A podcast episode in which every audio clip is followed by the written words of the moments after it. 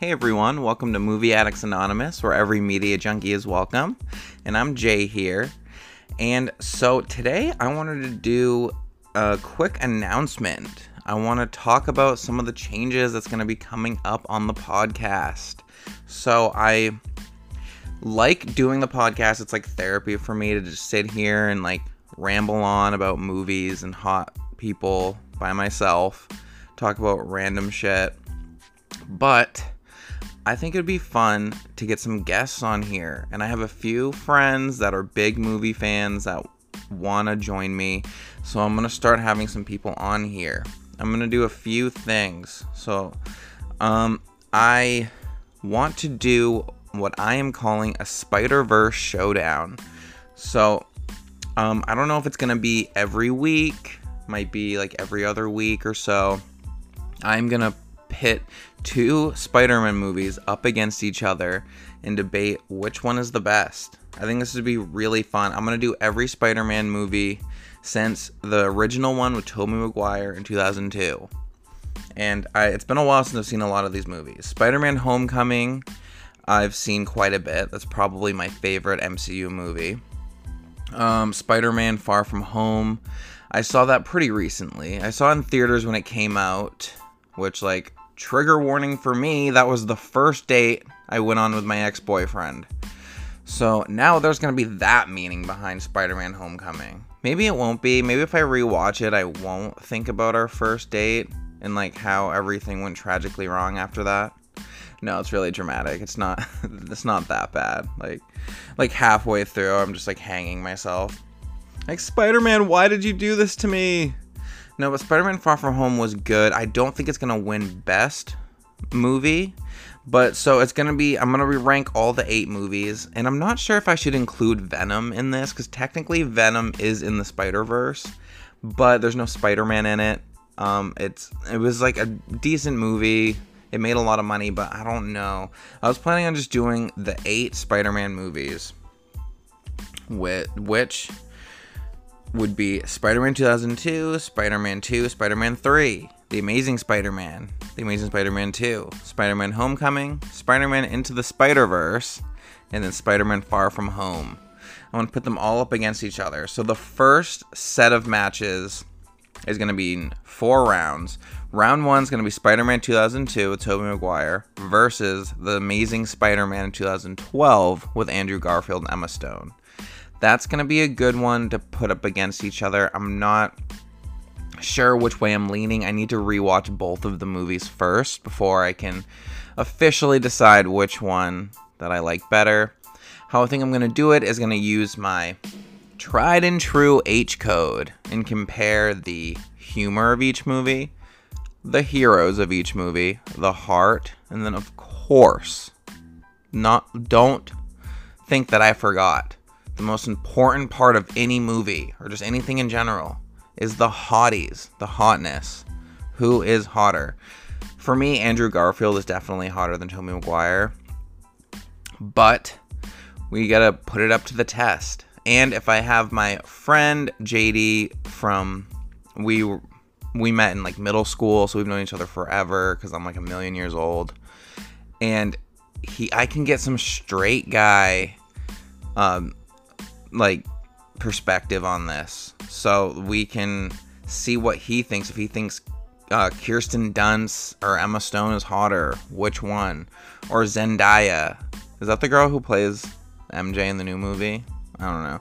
It's just weird to me. The new Spider-Man movies, they're they're they did a good job at casting the movies as kids, like to they look young. I know they're all adults playing them, but it's just they don't scream hot to me. I don't watch those movies. Like Tom Holland, I think is really cute in like a Twinkie way. I'm not really in. Not, he's not my type, but he is adorable.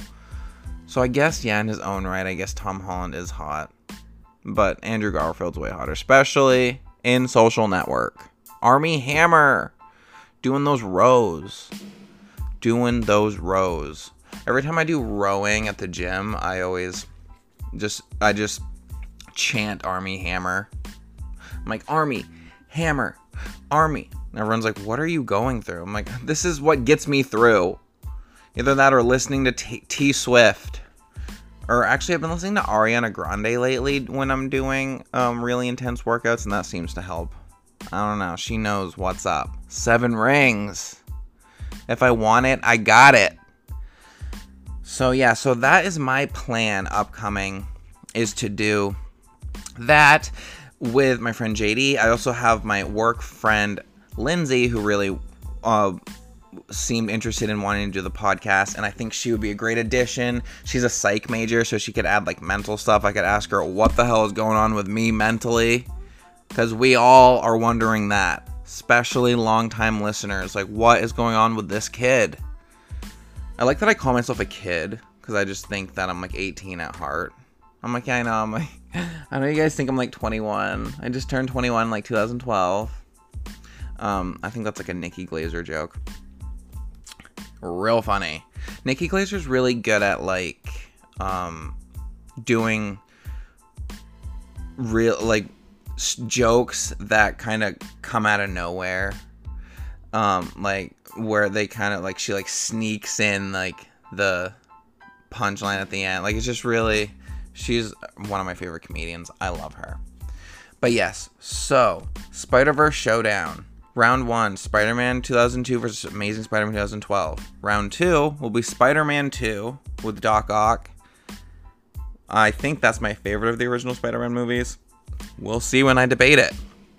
Versus the Amazing Spider Man 2, which was not good. I just remember that was just a lot of build up to like Sinister Six and all that. Round three will be Spider Man 3 versus Spider Man Homecoming. Homecoming's obviously going to win that. I mean, hello. Spider Man 3, really, with Tobey Maguire like dancing all emo. And then round four will be Spider Man Into the Spider Verse versus Spider Man Far From Home. So we'll see all of those winners. Those winners would go against each other, so on and so on until we get a winner. So this is going to be a lot of apps. It's going to be seven episodes, right? Yeah, I guess that would be seven. I don't know. Math. What is math, guys? What is math? But me and Lindsay um, are really into like weird culty serial killer things. Like we both like or at least i do. I think she can relate but i like have a dream. Like i want to be i want to die i want to be killed by a serial killer. That's how i want to die. Um i think that would be like a really interesting death. And it would be like really fucked up while it's happening but you would be so remembered. Like everyone would be like do you remember him dying from that serial killer?